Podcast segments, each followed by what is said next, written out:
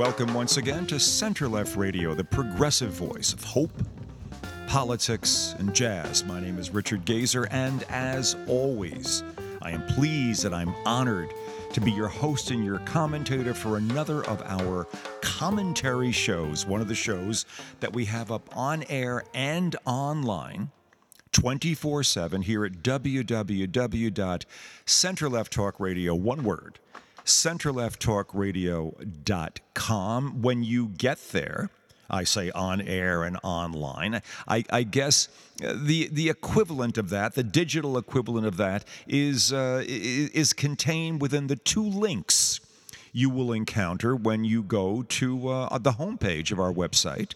Uh, right below that lovely picture of the microphone that I'm currently talking on are two links. The first is our podcast feed. That that I guess is uh, that's online. I guess it's not on air, but but I guess the closest thing to online and it's still digital, would be the second link, and that's the link to what we call our radio loop. It is exactly what it sounds like. It is a, a, a, loop of the show running on a separate computer here in the studio, and it runs in a loop. Uh, you can be listening to the show. You may be listening to it as a podcast, which would, again, be the equivalent of uh, uh, online, I guess. And or you might be listening to it as a radio loop, which is kind of like on air in that even though you have to hit a link to get to it, it's what it sort of replicates what happens when you flick the dial on your radio, as you may have uh, in your 62 Chevy, with your arm around your best girl back in the day, maybe a 59 or 58 something or other, with a cheater on the wheel to really keep your right arm free. Uh, and whatever you turned on was, well, probably if it was a talk show chances are if you had a cheater you weren't going for talk radio you were going for music but if you what if you happen to go for for talk uh, what you what you got was the show in the middle of the show anything that you turned on was at whatever point it was and we're that way here with our radio loop here with Center Left Radio. You get it wherever it is. Listen to it, get into it, enjoy it, hang out, get to the end of it and say, gee, I wonder how that started. Well, you're in luck because within, I don't know, three or four seconds of it ending, it starts over again and find out what you missed. Either way, we're glad to have you as either a podcast downloader or a radio loop diver into er. Welcome to the show. It is Friday, the 3rd of February. We made it past Groundhog Day with a mixed uh, understanding, those of us here in the Northeast. Uh, Phil said there was going to be six more weeks of winter. Uh, the uh, his his upstart rival uh, Staten Island. I, I don't know what to, there's a there's a there's a groundhog somewhere in a zoo in Staten Island. Uh, said the opposite. now, given, uh, depending on how you like to uh, measure these things, uh, we are, uh, for the next day or so, in fact, starting right now, we are finally going to experience what we haven't experienced from uh, since, uh, I guess, around Christmas time here in this part of the Northeast, anyway, here in the uh, New York City region, up into the lower Hudson Valley region. We're 25, 30 miles away from Manhattan here, straight up the Hudson we're going to have uh, very cold temperatures. They're, they're kind of starting to fall into place now, and we're going to be well below freezing with wind chills well below zero uh, tomorrow morning. And uh, we might, uh, if, you, if you wanted to take the negative version of the groundhog story, yep, that would be the indicator. The problem with going that route, though, route route is that uh, if you look at the weather report uh, for next week here in the region, we're back up in the 50s every day all over again.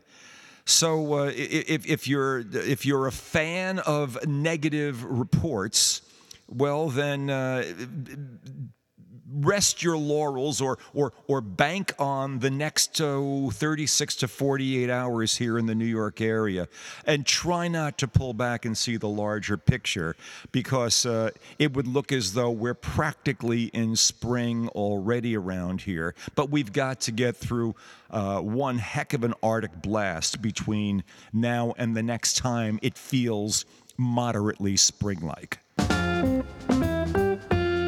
I'm also uh, pleased to tell you that uh, we will have David Bach back on the show with us this morning. David will be coming in during our second segment, and uh, as always, uh, his insights and his information uh, is something that many of you have uh, have come to appreciate and enjoy. So it's Friday with David um, as my co-host once again, and uh, we'll be getting to him in a bit. Um, thoughts and, and, and one in particular uh, has been brewing. I mean, okay, the, I have, like most people anywhere on the Democratic spectrum, been feeling uh, somewhat uncomfortable, mixed with uh, snickering, mixed with concern, mixed with ho humming about the performance thus far of the Republicans in the House of Representatives under the, dare I use the term, leadership of Kevin McCarthy. Kevin is, un, un, well, why don't I start right there? Um, put uh, Nancy Pelosi and Kevin McCarthy side by side. He's a lot taller and he's male. Th- that's probably, if you want to count those as pluses and advantages, and he's younger, by the way. That's kind of the the the the the the, the, the realm within which you have to look. That's where you have to, you're you're digging pretty damn far down. You're, you're really ignoring all of the substantial things, the substantives that go into being a Speaker of the House of Representatives. If you want to try comparing McCarthy in a in a positive way. Give give him higher marks in any way, shape, or form uh, versus uh, his predecessor, Nancy Pelosi. Uh, McCarthy is um, is is a clown. I'm, I'm sorry, Kevin. You know uh, you'll have you'll have to deal with that.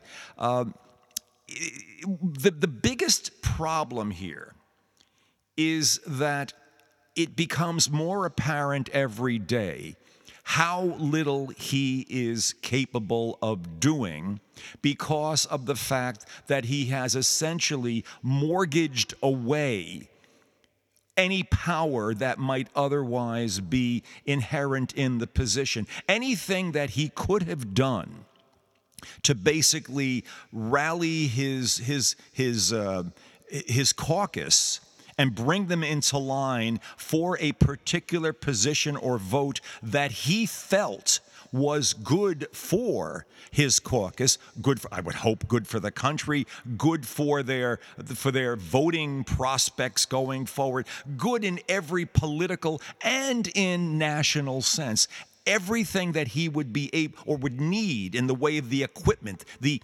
the uh, the powers of the office of the speaker. He has essentially given away. He has bartered. He has essentially taken anything resembling the power of the. Um, of the Speaker of the House, traded it off for the votes to simply become the Speaker of the House with absolutely no real ability to do anything as speaker. He's sitting back, watching, counting. I'm sure there are people who are reminding him of here's what you gave me, here's what you promised. And remember, we have a rule here that basically anyone in your caucus can raise their hand at any point and make a motion to essentially have you vacate the chair. And then a vote would be taken. And assuming all Republicans could hang together, You would have a majority of the House by about three people or something like that, and you'd be gone, Kevin. And guess what, America? We'd have to go through this entire insanity of re-electing a speaker at that point, and we'd have to do it all over again. And, and, and that's the simple reality of where things stand with Kevin McCarthy. But, but things are, are, are getting even more uh, serious than that. It's the issue of the debt ceiling that is uh, becoming, it, it's, it's popping up in the news more and more of late. Uh, keep in mind that with the agreements that were made and, and, the, and the moves that were made to rejuggle the cash in the economy uh, by the uh, Federal Reserve, uh, we have until sometime in early June to raise the debt ceiling. In essence, to, to assure that there's enough money to pay the bills for the goods and services procured by the U.S. government that have already been procured. In other words, spent money and now you know the, the, the credit card bill comes in and you've got to pay it if you don't pay it well then this begins to affect your credit the united states is no different except all of that happens on a massively larger scale and uh, the republicans it appears basic, well, it doesn't appear. We know that the threats from the get go have been we're not going to raise the debt ceiling unless the Democrats make substantial concessions in spending, blah, blah, blah, blah. You have to cut back, you have to do this, whatever. And the uh, there, there was a um, a summit of sorts. I, I don't know. You can't call it that. There was, but there was a meeting. It was the first meeting uh, between uh, McCarthy as Speaker and Joe Biden. I think it was, uh, it might have been either earlier this week or late last week. No, it was this week. And the question was posed, according to Biden, the, the, the question was posed to McCarthy. Okay, um, you guys are saying that you want government to spend less. I mean, and that's a that's an an admirable uh, thing. We, we our budgets, you know, well, under under uh, under Donald, uh, we had the largest single uh, increase in the national debt uh, of any president uh, in the history of the country, something like eight trillion dollars. Um, so I can understand. And, and you're talking about cutting the military, and you keep talking about uh, cutting Medicare and Medicaid, and then the next day you say you're not, and then you keep talking about getting rid of all sorts of different social programs. Well, Kevin, uh, you know, you, you seem like a reasonably intelligent guy. And I've been around long enough to know that you don't negotiate against yourself when it comes, especially in Washington, when it comes to matters of, of budgeting, of, of, of just how things are, are spent and everything else. So, so I think a reasonable thing, says Joe, Kevin, would be if you told me right now, or gave me at least uh, a, in, in broad strokes, even, here is what the budget, here's the budget you and your conference would like to see. T- tell me, you, you say you want to save money. Okay, put down in writing so that we can begin to negotiate as this process has, has gone on uh, f- since time immemorial, certainly in terms of the existence of the United States. Tell me how you want to see the budget come out. Give me numbers. Show me where you're going to cut. Show me where you might want to add. Show me what you might want to eliminate. Go through the whole thing with me. Give me something. Give me the straw man because you're the one that's claiming there has to be. Uh, I don't want to use the word because I know your people get offended, but you're the one that's saying there have to be radical changes to our budget in order for your your constituents, for your for your uh, uh, conference to feel comfortable voting for it. Okay, I, I, I recognize that people say a lot of things, but the rational way, the typical way this is done, is to present something to me. So, do you have anything? Uh, do you happen to have something in your pocket? Do you do you have some outlines, some notes? Kevin, Kevin, show me, tell me, give me even give me even a top line number. What is the number that you're going? Can you show me anything? No. Kevin has nothing, had nothing to show Joe Biden. No top line number, no breakdown by specific area, no, uh, no, no uh, uh, social spending, no mandatory, no, no, no, no limits within Medicare, Medicaid, no government pro, or maybe get rid of woke programs in the military. That that might be that that should be worth a few trillion dollars, I guess. Um, Kevin had nothing. And when he came back, and I saw this uh, on the media yesterday and today, he was questioned about what was the process that would have to take place in order for there to be some kind of an agreement that would prevent that would prevent the government defaulting. The Republican Party will never. We are absolutely committed to the strength and the positive. Da, da, da, da, He said all the words. Uh, Kevin's good at this. Kevin's good at um, what I call uh, sort of almost a. Um, an excessive version of swift boating, the old Karl Rove thing. He, uh, in swift boating, you basically accuse your opponent of your worst fault. And, I, and, and there's another version of that where you take on the language and the aegis of your opponent's best qualities. So Kevin knows how to talk as though Republicans are only in it for the good of the country, for the fiscal responsibility that's required. They're only there to exercise those things which are required to keep America sound and functional. All of these things that every action they're taking belies. They're doing the exact opposite. So I, have I've gotten used to hearing that. I, again, I call this, let's call it reverse swift boating.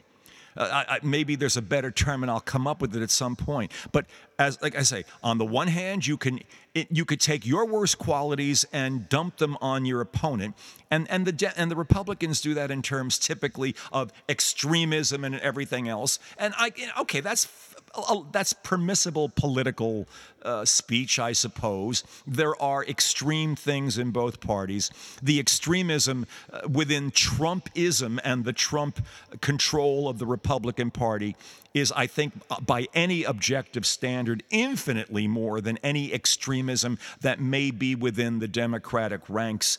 Uh, much of that played out yesterday in the uh, in the reactions and the comments of Ilhan Omar to her being kicked off a committee, and she ticked off a number of things that were extreme about Republicans. I will not get into this. I would only advise you go back and and look at footage from yesterday. Look at the Ilhan Omar uh, comments from the floor of the House yesterday. Yeah, she's she's made her mistakes.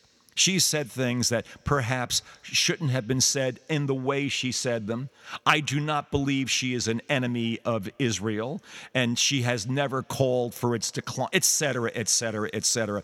Everybody playing politics with that. But Kevin, back to Kevin, doesn't seem to have the ability to define what it is the Republicans want in a budget. This is problematic.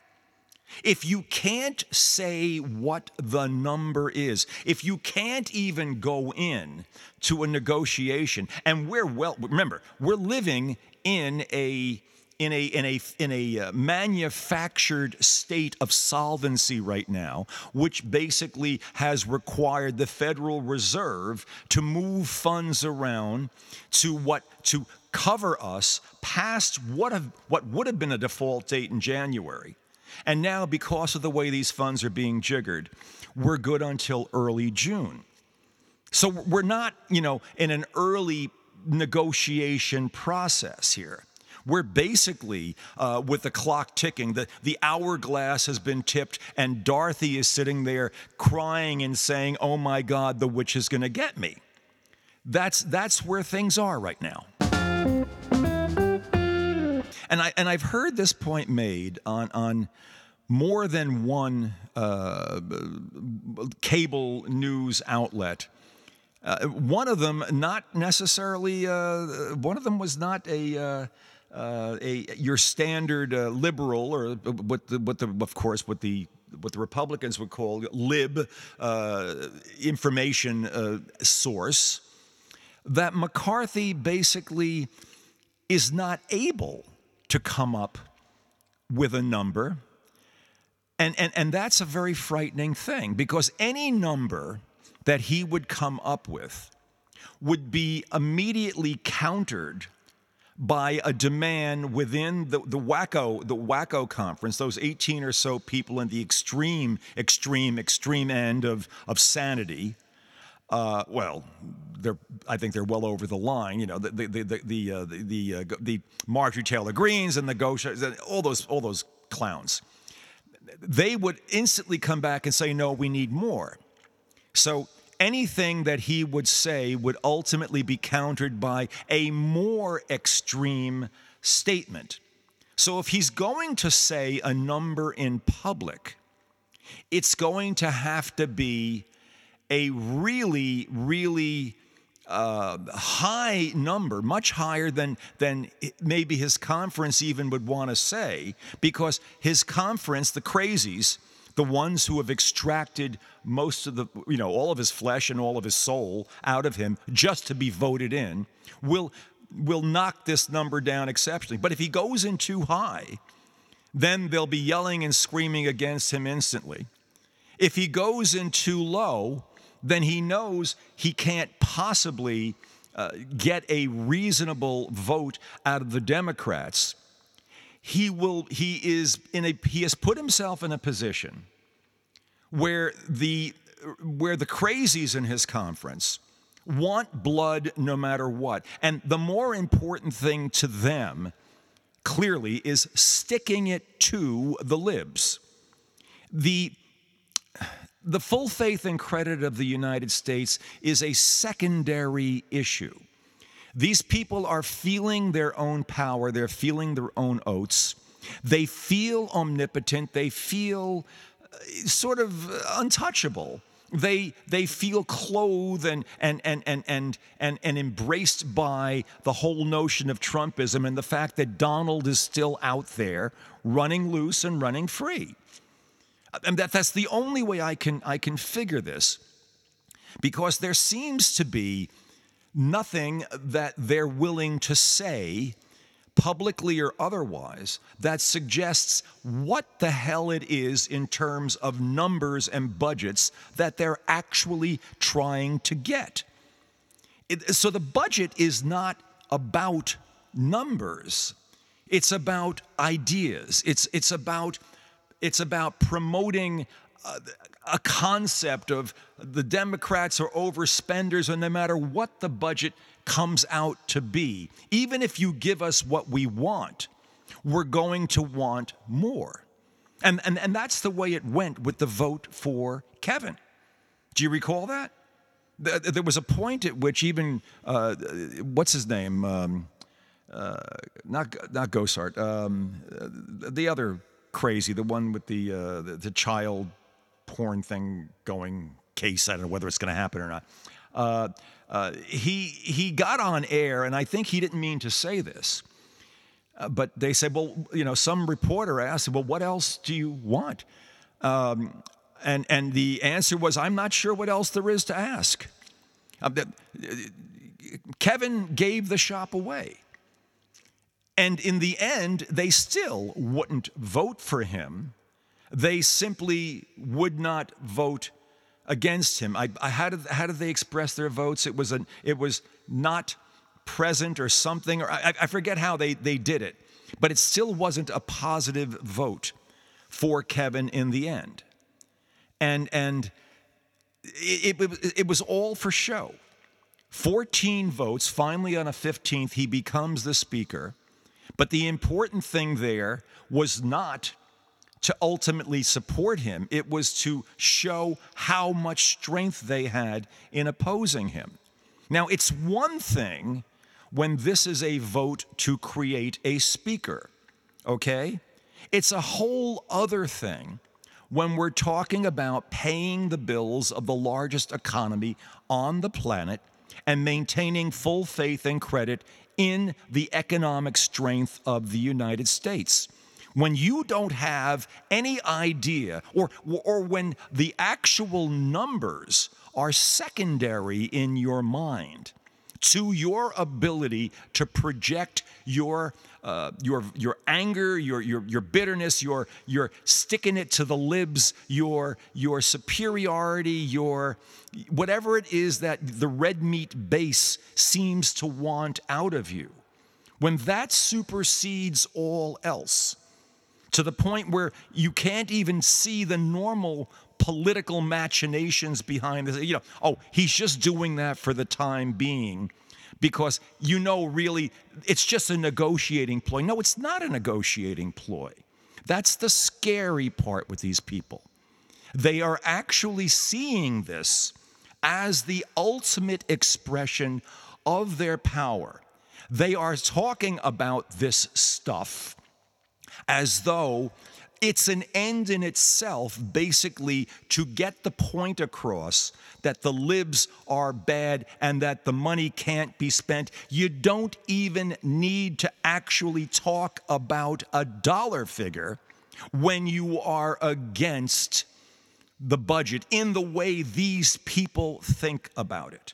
It's not important that I tell you how much money I want to actually spend. It's not important that I tell you what to cut out of what program. No, all that counts is that I talk again and again and again about the fact that government spends too much, the libs are bad, and I'm willing to take that to a, a huge extent. And if it means, and, and hopefully, and in fact, it probably will mean, that when some rational number is finally presented by by uh, I mean at some point okay Kevin is going to be forced to come up with a number. He he can't not have a number.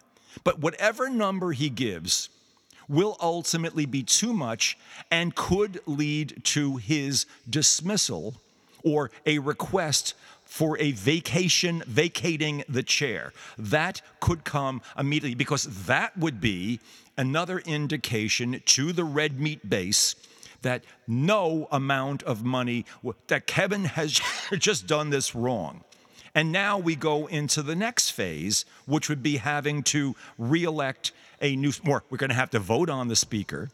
If you go and you make that motion, just again, because red meat people would like that, then we're going to have to go through the whole process of a speaker and do that in the middle of trying to have a budget negotiation that prevents the United States from defaulting on its debt.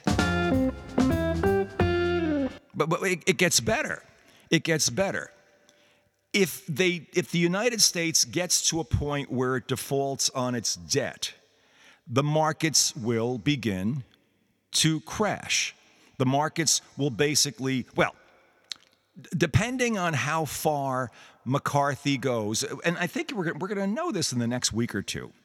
Depending on, on how spineless McCarthy is, depending on if, if, in other words, if, if what he is right now, if his position, if his reverse uh, swift boating, you know, saying wonderful, we're great, we're all for it, we're, we're and, and that, then his actions are, are diametrically opposed to that if that continues with no evidence of substantive numbers or any, anything that can be negotiated against appearing, if it keeps going that way, then you are going to see markets begin to react and factor in the possibility of a default. There, there's nowhere else for them to go. If that happens, the markets basically could tank out rather rapidly. We could have a huge, huge uh, problem within the economy. And it could lead because simply because no one will know what else to do. There's no how do we get out of this, Kevin? Uh, wait, wait, we already got rid of Kevin. Oh, we can't. How do we? How do we somehow have and not have a solution to the bud, the budget issue? Uh, how do we? How do we pretend it's not really numbers that we're playing with, that we're simply doing this out of. How do we have the libs and still manage to have a country that's solvent? Come on, there's got to be a way to do this. There, there is. It's called budget negotiations. Now, if, if, if, if it gets far enough along in the next week or two, where it's obvious that McCarthy can't move, and, and, and the realization is there that he's not a leader, that he has no power, and people are basically just talking about uh, making, making their points with the masses and not really acting as though they recognize the severity of what's going on. There is a, now remember, McCarthy will not be able to even then bring a vote to the floor on any budget. There has to be a vote on this, okay?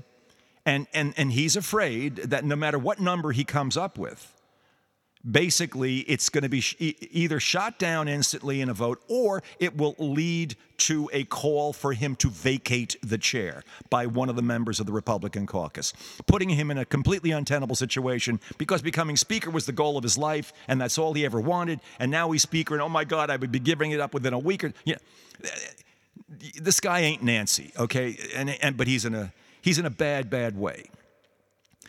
There is a procedure to force a vote onto the floor, to f- at least force some kind of a vote, to go past McCarthy's control and get a vote out there that would still require maybe if, if, if the if the uh, the Democrats could introduce this, and it would include uh, their budget, their their idea of a budget, but even if the Democrats stayed in lockstep, it would still require several Republicans to come on board in order to put it across the line. But at least there would be a bill to vote on. Everything I'm seeing in McCarthy's reactions and how he's performing right now suggests that he's putting himself in a position where he can't bring anything to the floor for fear that it's going to basically either be uh, un- ridiculous and, and that it can be portrayed as insane by the Democrats instantaneously because it's just an excessive cutting of everything. Then, of course, there'll be the popular reaction to people if they're trying to cut Medicare and Medicaid. He says no on one day, yes on another. Military, all these things that could really be third rails for Republicans.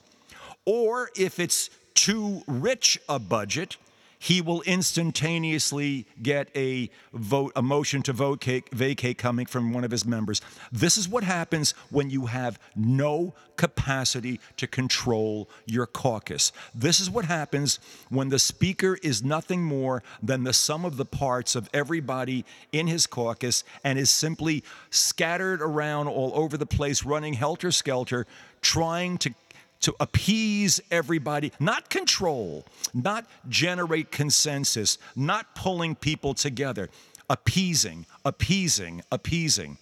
And of course, ultimately, his appeasement process has to be directed to the most extreme elements within his group, and that's where he's winding up.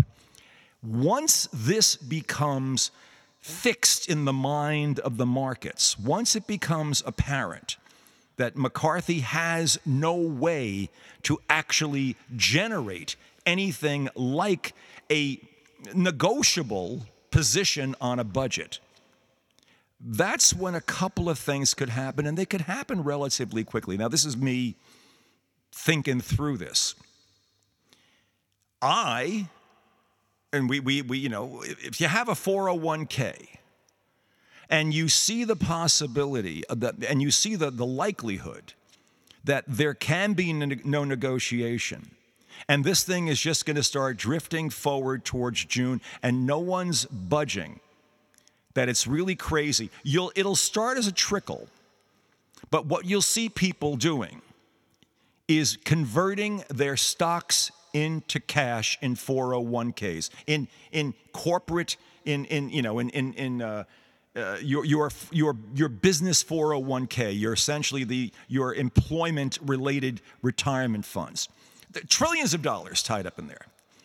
And the, the, the advice that's constantly given by all of the big, uh, the big firms handling these things is, and it's generally true, that you can ride these things out. The, the nature of the economy is such that there are peaks and valleys. You can see it over a period of time.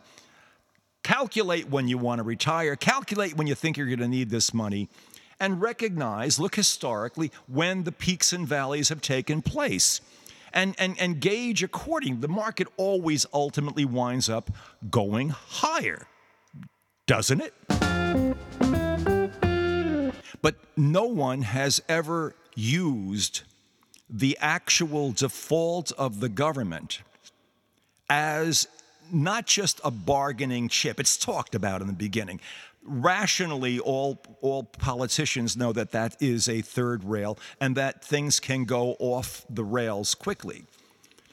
But I, in my lifetime, have never seen this weak a speaker and this toxically insane a group within the Congress that has the control of the entire Congress. It is, it is basically a microcosm of the Republican Party and the Republican uh, primary system, if you will. This, micro, this small group of extreme, extreme people who invariably wind up having the power to push forward the candidates and the positions Uh, of the party simply because they are the activists. The crazies within the Republican Party are the well, the, the people who are most committed to the party, the ones who basically are the most active. I don't care which party we're talking, but in the case of the Republicans, in the extremist mode they're in, it's the crazies who are willing to, to get rid of anything, do anything, blow up anything. You know, uh, I don't care. I don't care if I have to cut off my nose. I don't have to cut off my arm to spite my body. I know, I know, I wanna, I, I know, I want to be safe. I don't want to have someone shooting me. I know that I don't want to. I know that maybe my, yeah, my daughter might need an abortion, or my wife, or I know all that, but I don't want to give an inch to the lib. So we're gonna basically cut off our noses to spite our faces, and this is how they vote. This is why Donald still has a, an edge over all the other lackluster Republican potential candidates for president. Uh, Nikki Haley will be coming out officially very shortly. After that, of course, Ron DeSantis, probably Mike Pence. You're going to probably see. Uh, oh, I don't know, uh, uh, Pompeo will probably throw his, his hat in or something. Who, who the hell knows? But it but the dynamic is still there, and that same dynamic is what's basically going to ultimately bring you back to a Trump as the most nominatable person. It's it's it's a weird dynamic. It's the same dynamic that basically is not allowing any rational movement to take place in terms of developing uh, a realistic budget that can be negotiated between the White House and the House. It's, it's if, if, if Kevin can't do something, if Kevin is afraid to do anything, and if people suddenly begin, if the markets begin feeling and recognizing, if, if, if individuals in this country begin to feel that there really is an impasse of such a nature that we are moving towards a default, this would be a first. Yeah, there have been, you know, uh, the budget, yeah, yeah, the, the, the budget ceiling and everything, yeah, yeah, yeah. And you get to a certain point and that's, and okay. But it's never this sense that the whole thing could collapse, that there might actually be no way to reach consensus. And in the end, the only solution is to default because we don't, I mean, it, sounds crazy to even say it. You see, if that if the sense of the irrationality of this really starts to trickle into common parlance, if conversations start getting this way, Republicans and Democrats both. And suddenly you realize that your money is at risk, really at risk, not just to go down and up with the market, but that if there is actually movement towards a true default, this could reposition the United States in view of international markets in a way that would turn it into a pariah, that it would not be able to get beyond this for quite some time. The full faith and credit in the United States would wind up being foolhardy. And that's where this could go. And that's what happens when you have people who basically are just swollen with their own importance and their own madness, and there is no check or balance on them, and there's no adult in the room capable of taking them on. And so I, I, I would simply advise anyone at this point keep an eye on what is going on with the budget the non negotiations for the time being. But watch McCarthy carefully and listen to what's being said because a lot of people are starting to do this. It's, it's, it's getting to be more, more iffy and touchy than at any time I can recall in my lifetime. I've never seen a situation quite like this and especially juxtaposed after the incredibly uh, successful speakership of Nancy Pelosi.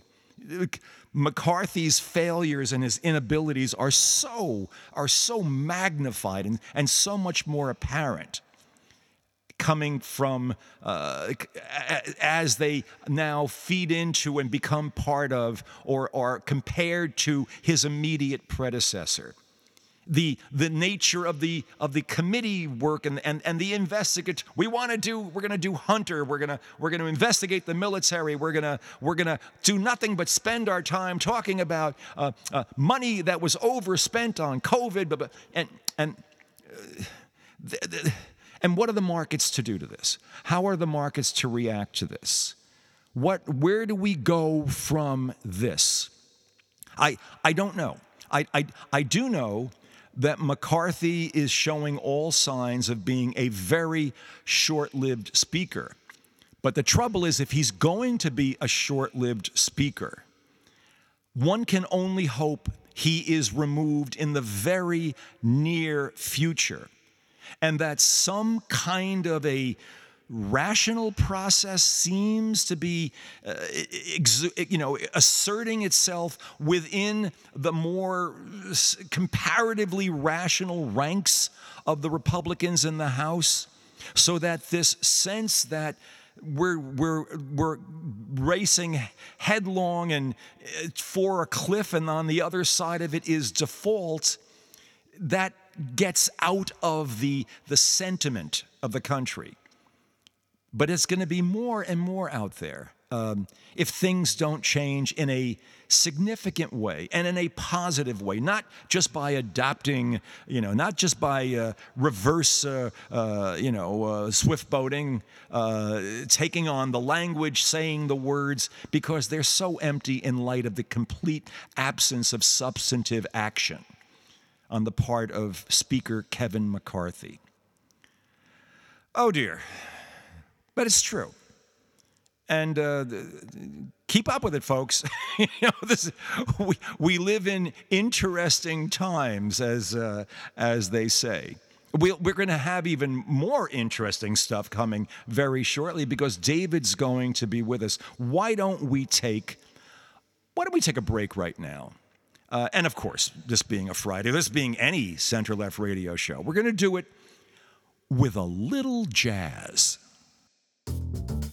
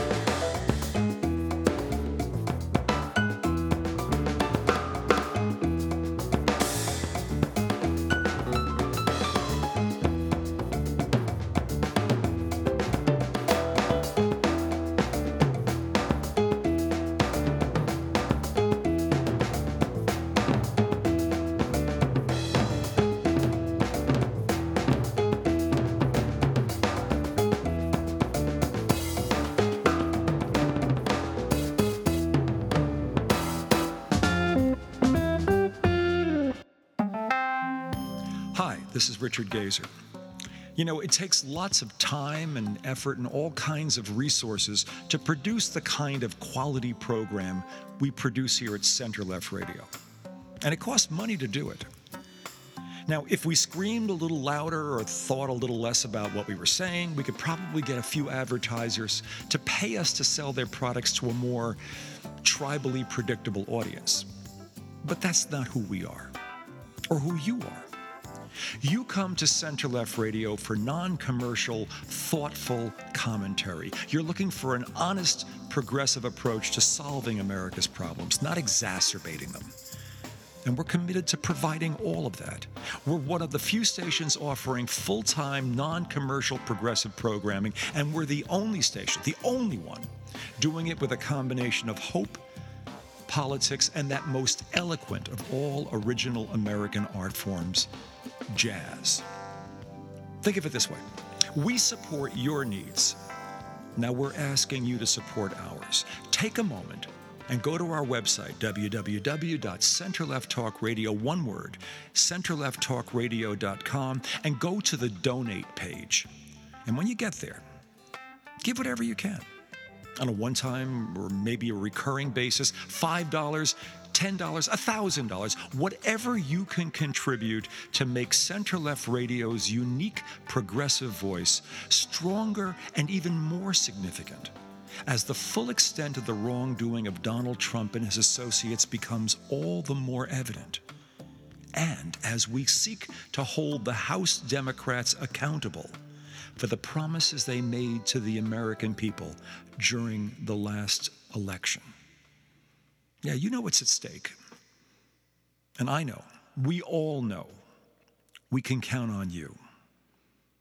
On behalf of all of us at Center Left Radio, thank you. You're listening to Center Left Radio, the progressive voice of hope, politics, and jazz, and you're listening to us on the web at www.centerlefttalkradio, one word, centerlefttalkradio.com. Yes, as promised. Yes, well, I didn't promise you it was Friday. Friday it is. Uh, I can't, my promising doesn't change that one way or the other. But what I did promise, and that I'm glad to be able to deliver on today, is uh, my co host, my Friday co host is there, which gives me the opportunity to say and then step back after having said, David, what's on your mind? Uh, well, there's a decent amount. Um, if you want to follow me, you can follow me on Twitter at uh, Ideas New. Um, but look, here's the, the thing. We're heading into the area where it's now starting to rev up. We're going to start seeing some bills enter the floor. We're going to start seeing some hearings and stuff happening. Uh, so we'll we'll start to actually have things to talk about. Most of it's kind of been just ramping up of government and yeah and yeah. settling things. Um, yeah. uh, George Santos has uh, stepped down from his committees. There's no word whether Anthony DeVolder has also stepped down. Um, so there's that. Um, we also have some of the oversight committees. Uh, Marjorie Taylor Greene got the spotlight and made a clown of herself because she's a clown. That's always, um, always, always, always consoling to know that people can be consistent. That's always a good thing, I suppose. You know. Yeah, it's, uh, you know, she was asked the, the she was talking about somebody who's overseeing COVID funds, asking about. Uh, in it, she said that one school in Ohio or Iowa or something got like five billion dollars to teach CRT. Um, and yeah, good, good, good, it, good for you, Marjorie. Yeah. Oh, it's it's just ridiculous. Um, look, the Ilhan Omar vote happened too. Um, just I look. Do you want to kick her off because you said she did anti-Semitic stuff.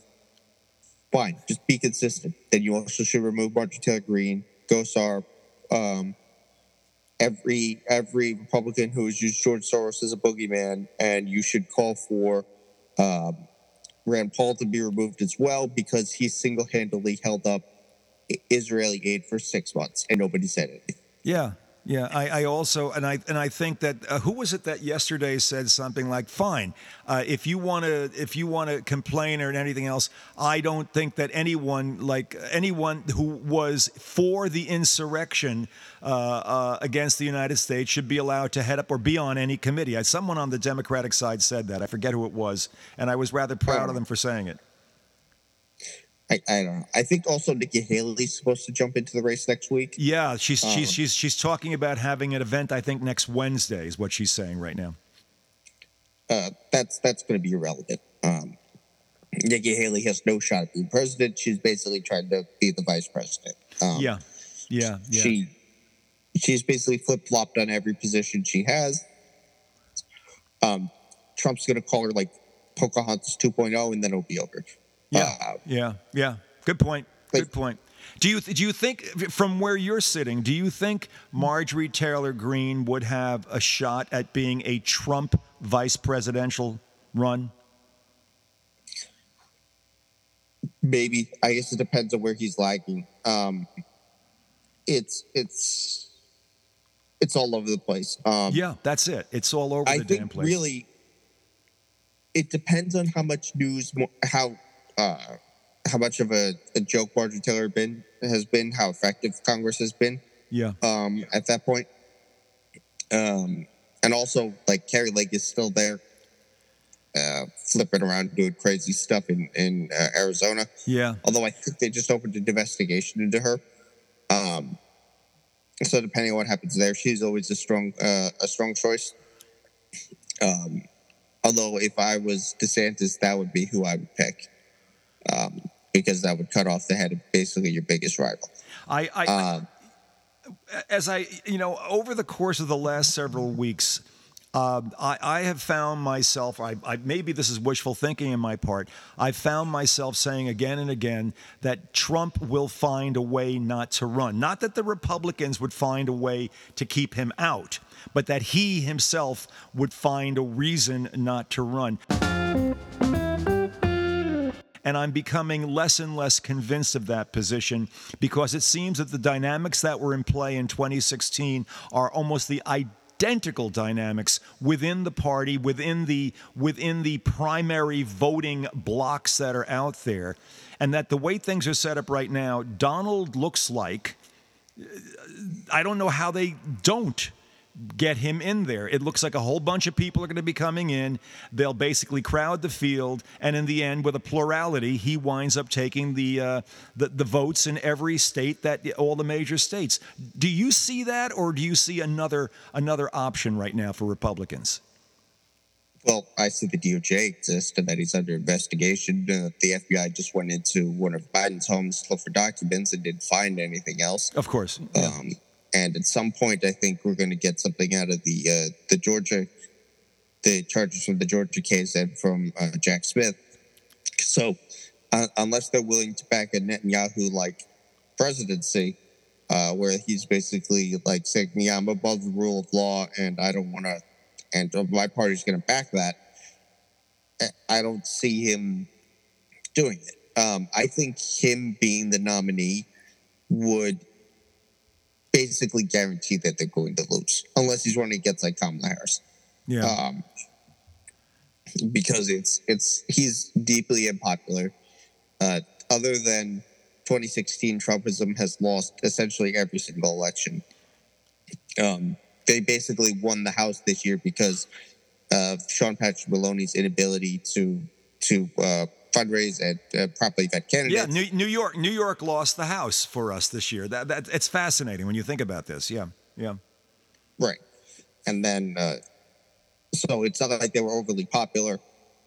Um, they don't have popular policies. Speaking of which, they we still aren't entirely sure what they're talking about for the debt ceiling. Although we do have military budget. Fine, let's start with it half.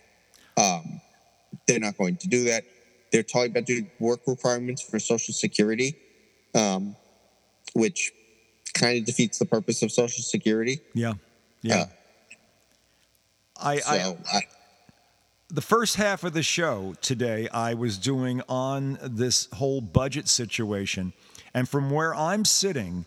there is no number that uh, Kevin can come up with that would either not be utterly out of the water, blown out of the water by the Democrats, or maybe made to sound ridiculous, or or garner him a uh, a vote to vacate the chair from some member of the Republican caucus. He he has no place that he can go. He will either be too high or too low for someone. And it, it, presents this weird situation where it's almost a fait accompli that you're not going to be able to come to a to a budget situation and therefore not be able to actually raise the debt ceiling because McCarthy doesn't is not able to bring a bill to the floor. I mean, that's what I'm seeing right now. Does that sound like a, a scenario to you, or am I am I being far too uh, you know draconian or, or far too uh, negative here? Uh, I, I, I don't know. It's probably because they don't actually have any policy issues, and the thing they're doing this is, is to cut Social Security and Medicare. Yeah, yeah, yeah, yeah. Although McCarthy every other day, or no, not every other day, but I've heard him say already, and he said it on air during some some uh, you know some Q and A session. Uh, no, no, uh, uh, uh Medicare and Medicaid are definitely uh, off the table. We're not going to touch that. But then you listen to him the next day, and he's saying it again. It, it's it's weird, you know. But yeah, because it's what they want. Um, they they're going to cut it, but they know how deeply fundamentally unpopular it is. Um, but then why would they want to cut it? See, this is what I can't figure out. Because if you cut it, you force people to work longer. And that's the goal is to make people work as wage slaves until they die so that the wealthy can get wealthier. Yeah, but, that's that's literally what it is. But but but somehow that that that is such an insanely unpopular way of approaching this. I mean, is it po- is it possible that someone within the Republican Party has actually manufactured what you just said, exactly what you just said, because that is the result? And hey, guys, this will be a positive for us on the campaign trail. Isn't that how they have to do it? Or otherwise, why would you do it?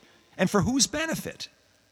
The, the, the wealthies, and because it's the uh, they don't they don't actually care about polling and stuff. To them, popularity is who can get the most libs riled up on Twitter, yeah, whatever, yeah, or who can get the best sound bites for Fox News.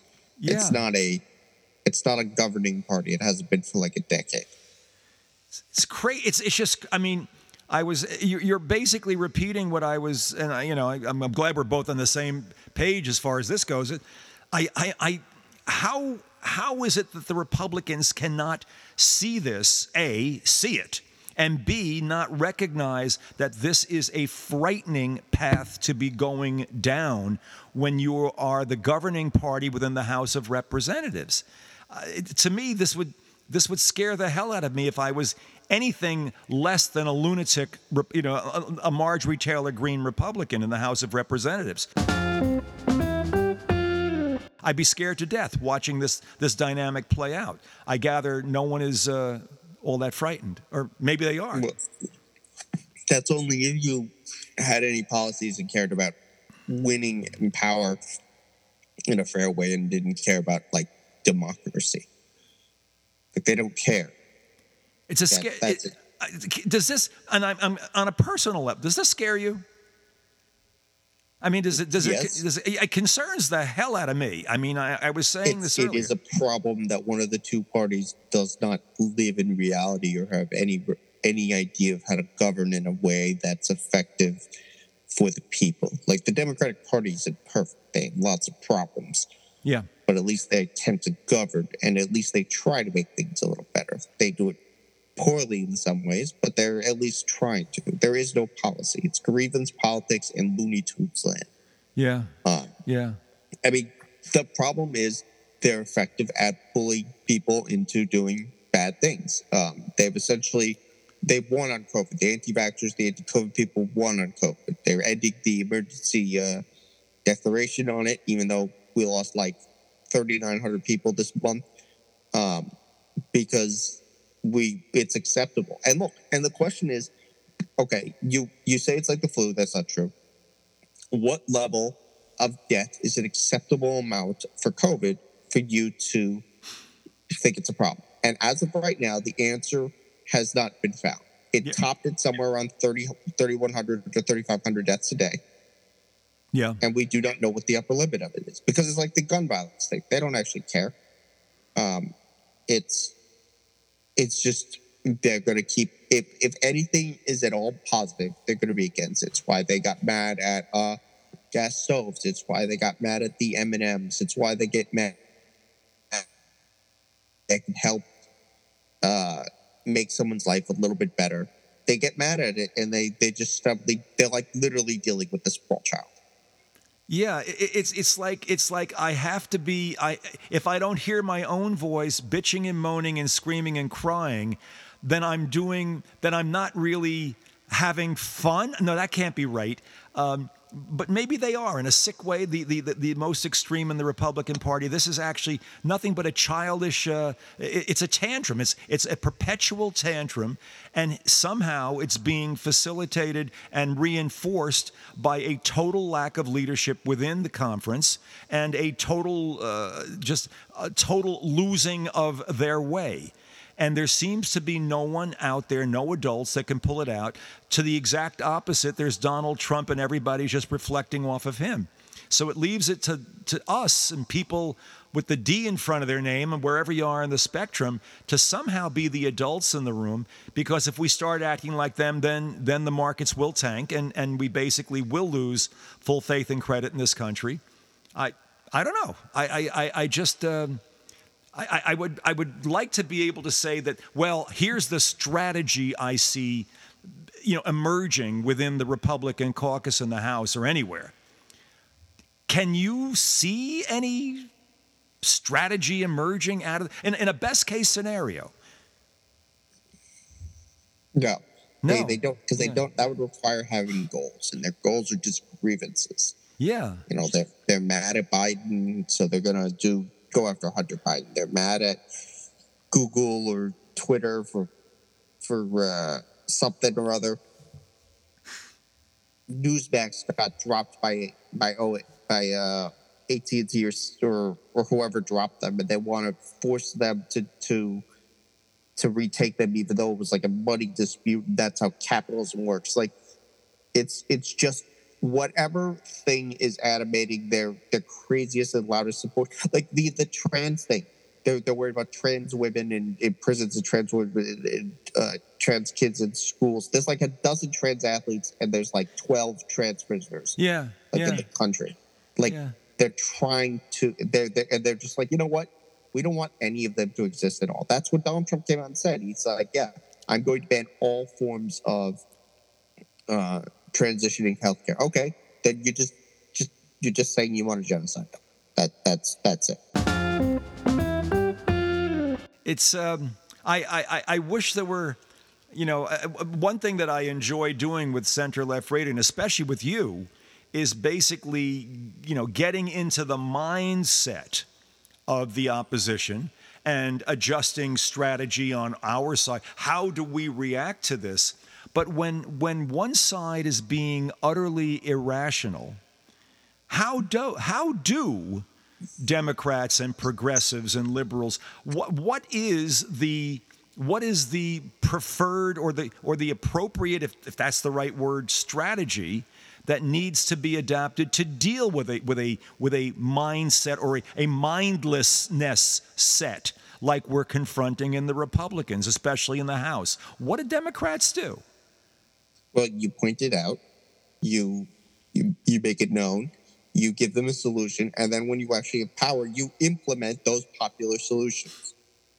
Just talking out about pointing at the other person, saying they're crazy, they're crazy, vote for me, and then don't do anything doesn't help. No, no, of course not. You have to, that's what solutions are necessary, and this is Like go ahead, yeah, go like they had a they had a um a resolution saying socialism bad, and their back to Waters was um uh being talked to about it, or she was she was testifying or something, and they would ask her questions. One of the reps was asking her questions about like um uh China and Russia and a whole bunch of these other uh, totalitarian countries, which aren't socialist. They're all hard right countries. Um, and her response said he fell in love with them. Like, it's it's a clown show, and it's good to know that they're we're now over a month, almost a no, today's a month since they've been sworn in. Um, next week will be technically a month since they've been able to govern because they had to take the week to to vote for Kevin McCarthy, and they've done gobbledygook yeah. about solving any of the problems. Yeah, yeah, yeah, yeah, yeah, yeah.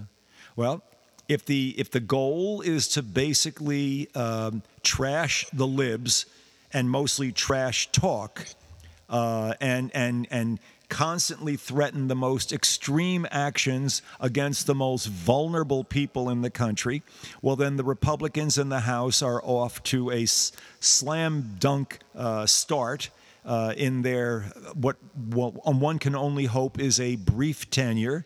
Uh, I think that Kevin McCarthy is on track to become one of the shortest sitting uh, speakers in the history of the Congress uh, at this point. Someone is going to object to something and call him out. He may begin to cry on the floor or something after that happens. Then we'll have to go through the hellishness of trying to get another uh, idiot from their conference back in as speaker.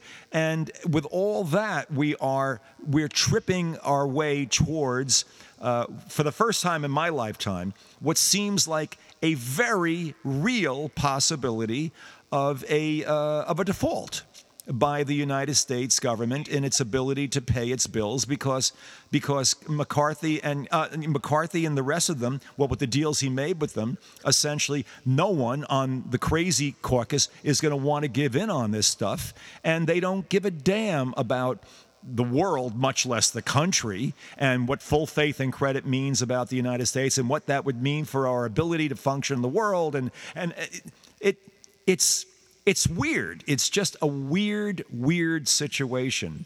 Uh, the point I made earlier is that if it becomes apparent that we might actually be heading towards uh, a, an inability to pay our bills, what this could begin doing to the market, what people could start doing with their 401ks, basically turning everything into cash and, and just you know blanketly getting the hell out of the market. Uh, I don't want to think about this. I really don't. I can only hope and it's the word that I use. It's at the beginning of the show here. It's where we Center Left Radio is the progressive voice of hope, politics, and jazz. That that some kind of rationality somehow finds its way into the Republican caucus right now. That some adults somehow emerge, although they don't seem to be apparent right now. But as I say, we can we can hope. And I think your your thought on this, David that the that the Democrats or all those within the Democratic spectrum must keep coming up with solutions and elucidating those solutions and letting people know that when we're in power again, these solutions will be moved forward. I, I agree with you. That's probably the only way we can possibly. Uh, uh, sustain during this time. And my gut, though, is that with this is only after one month, it's going to get a lot worse before it gets better. And uh, a lot worse means we're going to come a lot closer to default uh, before anything of, of positive consequence might happen with these people because they're just too damn crazy. And of course, there's always the crazy Donald, uh, the, the crazy card with Donald and everything else and how people will react. But on, on, on that rather positive note, um, where else can people hear you? Uh, at Faces Ideas New on Twitter. Okay, okay, and you're back on there on a fairly regular basis now. You're. Uh... Yeah, no, I'm back on there. Yeah, great. I'm, I'm okay. doing my best. Okay, that's great. Uh, David, thank you so much. Uh, I this is perhaps one of our less strategic uh, discussions. It's been kind of an expose. Uh, it's uh, things are, are rough. Uh, on a political uh, on a political level within the Republican Party, and and you've got to get a few grown-ups in the room to sort of deal with stuff, and hopefully um, that will begin to happen in the not too far distant future because we can't afford to have it not happen. Uh, thank you once again for being with us, David, and I. Uh, and I uh, invite everyone uh, to uh, write into us and let us know your thoughts on this. Uh, meanwhile, try to just sort of I suppose, relax and enjoy what will be a very cold weekend here in the New York area. And a good way to, uh, to warm things up, as always, is with a little jazz.